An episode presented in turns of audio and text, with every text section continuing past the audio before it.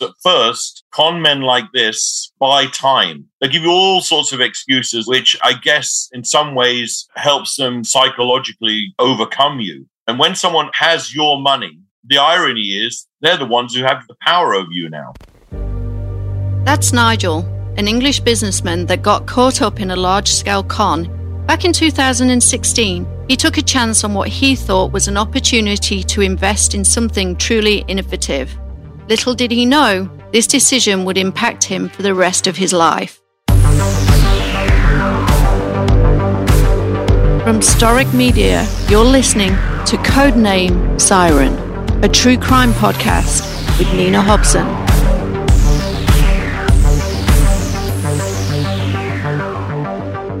I investigate all types of criminals and all types of crimes, but this one is a little bit different. The criminal, the target, he masquerades as a businessman. He's well known in the community. He wants everyone to think he does great things around the world. What he does around the world is steal money and destroy lives. This is a current investigation, and it's one that's really got under my skin. Would you tell us how this all started, how you got involved, how you got to know these guys and, and what they did? I've got to rack my brains a little bit because it's going back several years now. Basically, Don Nissanka was introduced to me and represented to me as a very upstanding, well connected businessman. The picture was painted to me that he had oodles of credibility. Even on his website, he, you know, said he was connected to the Bill and Melinda Gates Foundation and, and several other big companies. And when you meet him, he comes across extremely credibly. When I first met him, he gave me a presentation.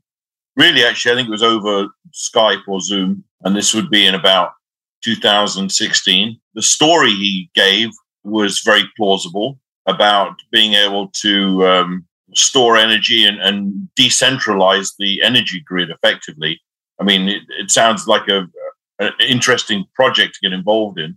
I, I, I guess I, I just got taken up by his his charm and his persona and his apparent credibility. And, and I, I, maybe I didn't see any red flags I should have seen, you know.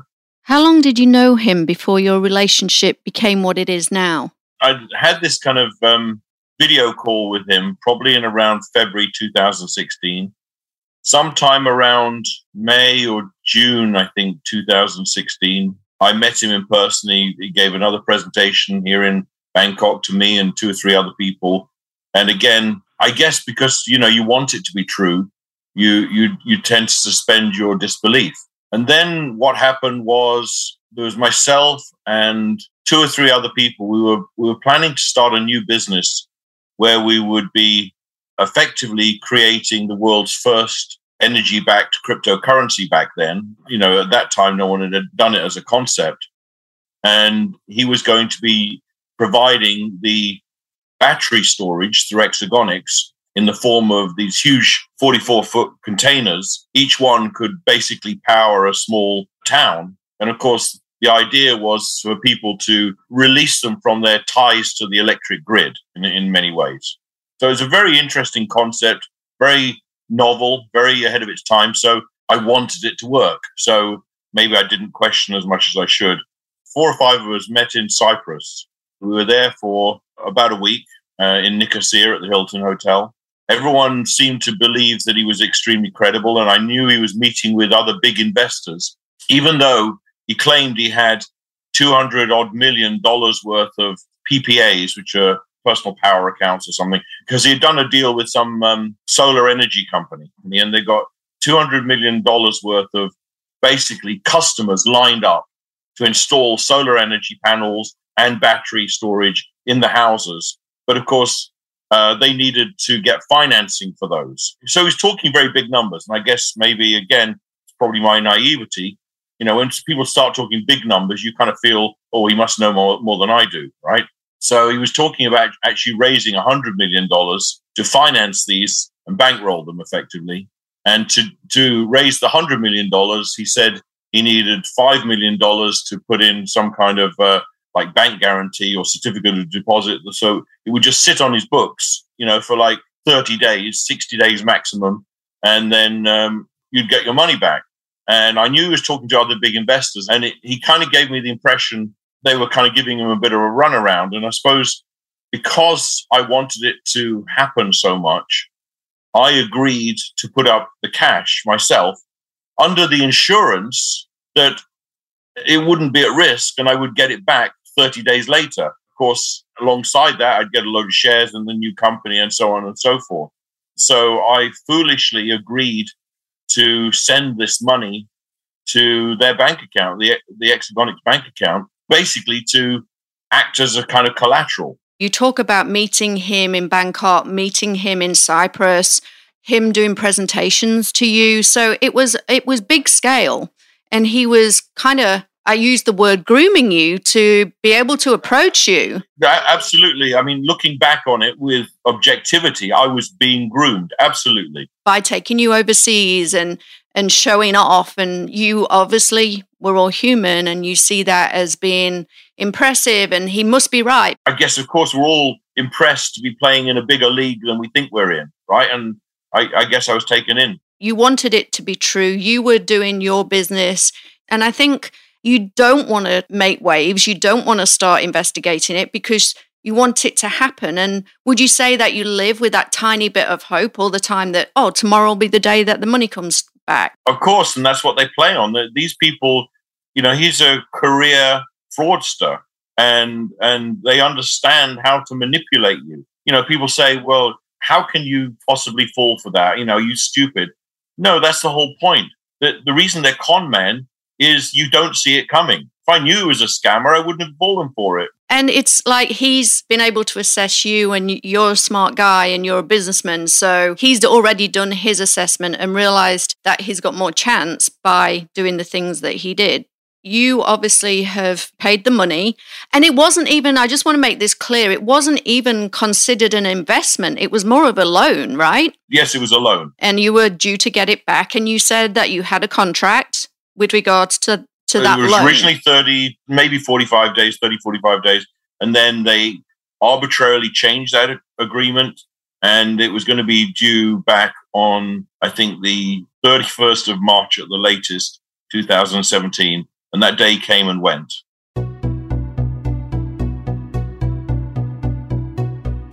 Take us to that day. So you're starting to realize you may not get this money back. And how do you deal with what's going on? Are you still in contact with this guy? Are you still part of the business? Okay, so so here, here's what happened. It was a convertible loan is the, is the type of agreement. However, the specific terms of my contract was that I would be returned the money. It wasn't going to be converted into shares, but I would I would get the money back plus the equivalent in shares. Right. So it was a very you know a very attractive deal. I was going to effectively double my money by lending it for 30 days or more. In the meantime, myself and a few other people had decided to go ahead and start this company with the cryptocurrency that was going to be energy backed because he had again committed to put up the containers that would provide the energy to collateralize this cryptocurrency. So we went ahead with that quite separately from my loan. That was two separate arrangements. So in, in one breath, he's delaying me and not paying back my loan when it's due.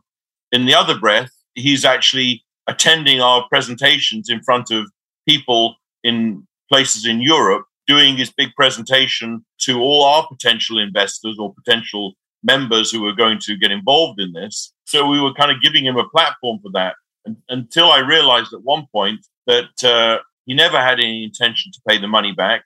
And he was using his leverage he had over me by because he had my money to try and take over our company as well, to take over the, the whole project. I was backed into a corner because I, I was $5 million out of pocket that I'd put into this convertible loan. Plus, I was trying to build a business with, you know, thousands of enthusiastic members and investors who wanted to get hold of this new cryptocurrency project. And we'd, we'd put him up as the, how shall I say, the, the guru in terms of the energy market. So Don Nissanka and Exergonix was going to be our partner. Once he realized he couldn't basically control our company because he wanted to have his hand in the till there as well. Then they put out on the Exergonix website a press release basically dissolving any any relationship they had with with our company as well and tried to discredit us in the media and tried to make it look as though that we were the bad guys, as though we had somehow done something that was, you know, underhand and, and hadn't fulfilled our part of the bargain, which was not true at all, because he was basically trying to steal our company as well as having already stolen $5 million of my money. Was there a point that you actually went, you know what? I'm not getting this money back? At first, con men like this buy time. They'll give you excuses. It's coming, and they, will give you all sorts of excuses, and and it delays it and delays it and delays it, which I, I guess in some ways helps them kind of psychologically, you know, overcome you. It's not until you reach that turning point, which was probably late summer of 2017 when I, when I decided to hire lawyers and, and you know law firm to to go after my money until you reach that turning point of okay, I'm never going to get this. I better try the legal route. You've always got that hope that, well, maybe it's just a delay. Maybe it's just out of their control and maybe it's going to come. You know, I've just got to have faith. And the longer it goes on, the more humble you're asking is. It's not like, give me my money. It's please, please, can I have my money? And when someone has your money, the irony is they're the ones who have the power over you now. I'm sure this is a common story. Whenever you've lent money to anyone in any situation, and they don't want to pay you back, they're the ones who try and make you feel bad, like it's your fault. So eventually I had no choice except to try and find a law firm who could go after him. And the first obstacle I found, if you're not US resident, getting a US law firm to represent you in a case like this is almost impossible because they're afraid that they're not going to get paid. Eventually, I found through recommendations a law firm. Several of the law firms that I tried to use in Kansas City against him, which is where he's based, wouldn't touch the case because they were conflicted out. Kansas City is not a very big place. He had very cleverly used almost every major law firm in Kansas City for this project or that project or a little thing. So no one could actually attack him because they'd turn around and say, well, he's a client or a former client, so we're conflicted out. So within Kansas, it's actually very hard to find someone who doesn't have a conflict and can actually go after him. Which was something that he did purposely. Oh, absolutely. This man is very calculating. You eventually found a lawyer to represent you. and You went through a court process, which basically it, that didn't work. He agreed to pay. By the way, having already lost all this money so far, I had then had to spend several hundred thousand dollars extra on legal fees just to try and recoup what I'd lost. I mean, it's pretty disgusting the way the law works, actually. Take all my money, and now I still have to pay more money to try and recover it. So at first, one of these board of directors is also had a law firm, but I'm not even sure. I, I, I think we discovered later on that he had since been disbarred or something. Yeah, it wasn't quite who he said he was. Pretends he's a lawyer, pretends he's an attorney. And he was writing back basically saying, no, we don't owe Nigel the money. It's a convertible loan. It's converted to shares, which even if that was true, I never got the shares. We showed them that that wasn't true. And we forced him to actually read his own contract where it said, I will get my money back, not shares. So months and months of back and forth. It came to a point where they would have had to testify in front of the judge or, or give a like an affidavit or a deposition and I think they were afraid of perjuring themselves. So they actually agreed to settle for the full amount to avoid actually having to talk and, and perjure themselves, right? We accepted the settlement. And again, they had another like three months to come up with the money. And they messed around and wasted time for those other three months, still didn't come up with the money. So after even agreeing that I was in the right, which is easy because it's in black and white, agreeing that they had had my money, agreed to pay it back, still never paid it. So that's where you obviously contacted me, Nigel, and said, This is what's happened. And we started looking into what was really going on. The first thing that we did was we looked at where your money had gone. And it was interesting that he had got you to pay into a Hong Kong account and then we followed the assets and we traced where Nigel's money had gone. And it went a few places, but one place it went was to a gentleman in Florida. He took half of the money. And we later found out that he was involved in a Bitcoin scam and Nissanka owed him money. And he was more of a threat to Nissanka and destroying him because he'd whistled blown on another criminal and was involved with informing FBI. So clearly, what had happened, Nigel's money was not for any of the things that he said it was for originally. Nigel's money was to pay back this guy because he could be dangerous, and that was to get him off Nissanka's case. The other half of it went to Sri Lanka, where Nissanka's from, and was obviously sitting in what would be a great pension account. That was the start of our investigation and where we went. And as a result of the investigation that was started by Nigel, we've established that it's not just Nigel that he's done this to basically, he's a career con man and he's very, very good at his job. He hasn't gone bankrupt, which is very interesting because that would be the end of the court order and everything else. I think we did have a little tiny win at one point where his daughter was getting married. We established when and where she was getting married. And so we let him know that we would be bringing the FBI to that wedding because it was time that he was arrested the wedding got cancelled the week before because obviously he couldn't risk that. It's a little thing, but when you're in Nigel's shoes, you know, I can't afford to pay for my daughter's wedding because he's taken my money, but his daughter's having a huge wedding at my expense.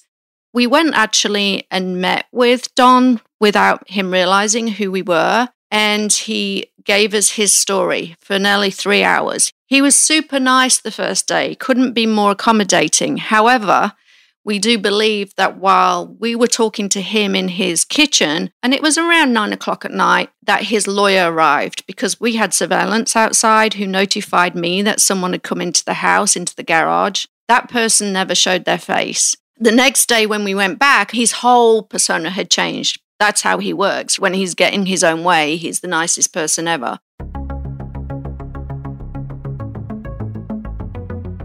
For a closer look at what it was like on the ground in this investigation, I check in with Adam, one of the operatives alongside me during some of the many confrontations with Nissanka. I remember we parked in this neighborhood where we could see, we had clear vision of the house. We had a good angle on the house. And the guy walked up to the car and was like, Is everything okay here? Country guy. Remember that? Yeah. That's when we told him that we were on a child protection job. Because as soon as you mention the word child protection, everyone walks away because they don't want to know and they don't want to get involved that problem in Kansas was that there was not a very good place to do OB, so you have to become creative. So we had an idea that the house next door happened to be for sale. We rang the realtor, made an appointment to see the place, posing as a couple that were new to the area. This helped us get a good view of the target's house. But as we were coming out of the property, the target was outside, looking right at us. And he had already known who you were. Yes. Immediately he was surprised. You could tell how big his eyes were. Like, what the fuck is going on? Those days where we sat in the car for literally 16 hours every day when the target didn't move, you get to a point where you're so tired and you've got to be like a coiled spring because at any point he could have moved and we had to step into action. And it's very dangerous. You walking into certain situations that you don't really know what's going to happen. I remember one day we were doing overt surveillance on him. That was an interesting situation. We were following him and then he did a U turn and was following us. So I'm like, I'm not about to run from him. Let's stop the car and see what's going on. And when we stopped the car, and he wouldn't open the door. Well, why? If you're not going to open the door, why are you following us then? He had the window open about an inch and said, I'm calling yeah, the police. I'm calling and the we police. Like, well, how you calling the police if you was following us? And we said, call the police because that's exactly what we're doing. And then he drove off. The funny thing is, I don't know if it was the first or second time how fast we got out of there. It was the first time. We had got a phone call, and that's when everything kind of unfolded. We were thinking we were going there to get the money back, but it was it was way more deeper ties. And I don't think he made the call. It was the lawyer to say, yeah, these people are after us. We need to shut them up now. Because we we went and approached the lawyer at his home. So the guy that Adam was just talking about, that was actually Frank, the CFO of the company. But at this point, he has been totally dropped by the rest of the target team. He's had a baby. He's decided that maybe he wants to clean his life up and he has a proper job. We already had the money as well. And they have the money, yeah. We went over this guy's house at night, probably like 10 or 11 at night on a weeknight. And we knocked on his door. This is a white neighborhood, three big black guys. I'm 6'4, AK 6'1, and the other guy was probably like six six four as well, but he was a big guy. And um he was scared, but he knew what we were there for. When we talked to him in the daytime, he was very cooperative. He was a weak link then for the rest of the guys because the rest of the guys, when we did eventually approach them, they were very much, we're not talking to you, so what? People have lost money. We don't give a shit. He must have talked to somebody, you know, don't tell him nothing, don't say anything. And when we went back over there, he he wasn't trying to give up any information. And then the next day is when we got the phone call. But it was really early. It was about 4 a.m. when we left to go to the airport. I thought they were coming after me. I was like, don't speak to me at the airport. Don't even acknowledge that I'm here. If you see me, just we'll meet on the plane. Yeah, we left fast. It was super fast. Like everybody packed their bags up, threw everything in the car, changed our tickets and everything. And we flew out. These are just a few of the many ups and downs we experienced investigating Don Nissanka and his associates. When dealing with a career criminal, it's not uncommon for a situation to become volatile, as Adam and I have just described. In this situation, we were fortunate enough to be tipped off in time to get out of town before it got worse. Nigel, you summed it up really well when you described how Nissanka basically hides in plain sight. So he's not like your conventional idea of a fraudster or a scammer or a con man who's kind of taking money personally. No, it's all investment in a company. It's all done with contracts and share certificates or whatever if necessary. And so it's all given this gloss of, well, it's all business. Oh, well, you just lost your money in business. No, it was a scam and con from the start. I'll give you a, an idea of how how sick this individual is, despite the fact that it's there in black and white in my contract that I paid that money and I'm owed it back, you know, by March 2017 at the latest, despite the fact that he signed willingly a settlement agreement admitting how much he owes me, $4.6 million and change or something, plus costs, right? Despite all of that, he was still brazen enough to look you in the eye and say, I don't owe Nigel money. He owes me five million. Yeah, I mean, this is how sick this individual is. I still get on my Gmail account, I still get emails today from American Airlines, from a frequent flyer account, which I don't own, which is his daughter's frequent flyer account. I get notified every time she flies on my dime. He's doing that deliberately to goad me. I didn't set up a, an American Airlines frequent flyer account and put my email address. He did. And he's done it obviously so that every time she gets on a plane and goes to Mexico with her boyfriend or whatever, I'm notified of it. How sick is that?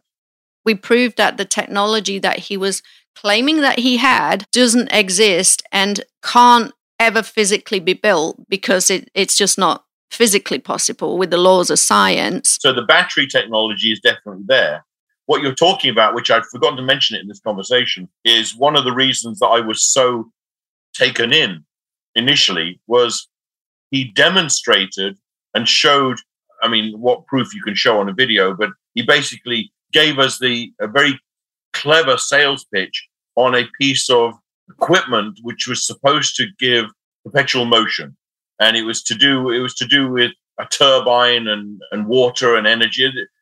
It, was very clever, it's very believable. And he said that he was scaling it up and it, they've proven it in a lab. Okay, maybe I'm a sucker. I got taken in by, but who, who doesn't want to believe that there's a piece of equipment that's going to give you perpetual free energy?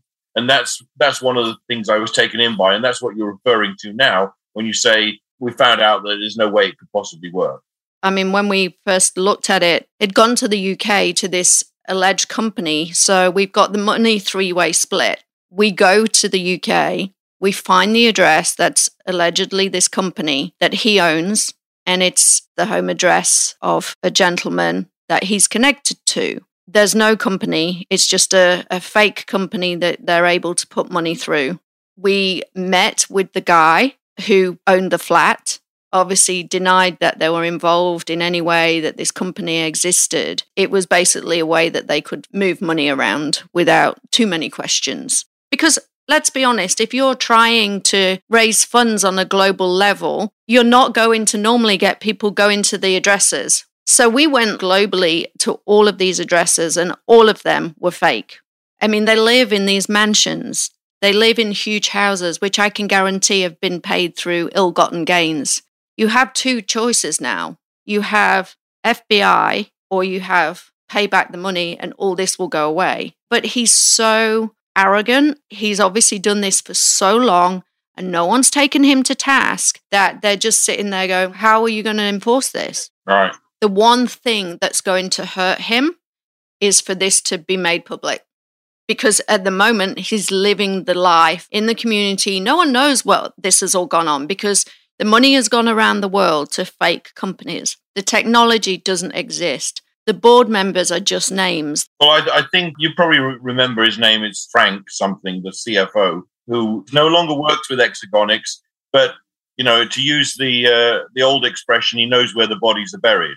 He knows where the money went. He knows what was being done behind my back, and he's trying to forge a career as a respectable CFO because he's a young man. He's probably about thirty by now, I think. He needs to be exposed to because he was complicit. He was part of it. I spoke to the previous CFO, and she said that at the time of the court case, they'd already decided prior to Nissanka that they weren't going to pay you any money. It was just, they were just going to say that they were. And we have the recordings of that conversation because she agreed to talk because she was so horrified of how Nissanka was behaving. And he didn't pay the staff he took this money and they all believed because he's believable. And even the night that I was talking to him, knowing what I already knew, he was so charming. Well, he needs to be stopped because he's doing it to other people as well. He needs to pay me what he owes me, certainly, but I'm not the only one, I'm certain of that. To this day, Nigel has still never recovered the $5 million that he was told would be a 30 day loan back in 2016. This has not just taken a financial toll on him, but a lasting emotional toll as well. But this is not over. This is an ongoing investigation, and we won't rest till we get justice. He may get his money back, but the marks left on his psyche for daring to take a chance are permanent. I get really frustrated because people don't do due diligence, and that's not a criticism because it's human nature, but they should you can have some questions set that will help you know whether this is real. And if you get any gut feeling, any at all, go with your gut because nine times out of 10, that also works. And if you have some indication that something's not right, stop, check. If you lose the opportunity because you're doing that, it doesn't matter. You've just protected yourself. Until next time, I'm Nina Hobson and this has been Codename Siren.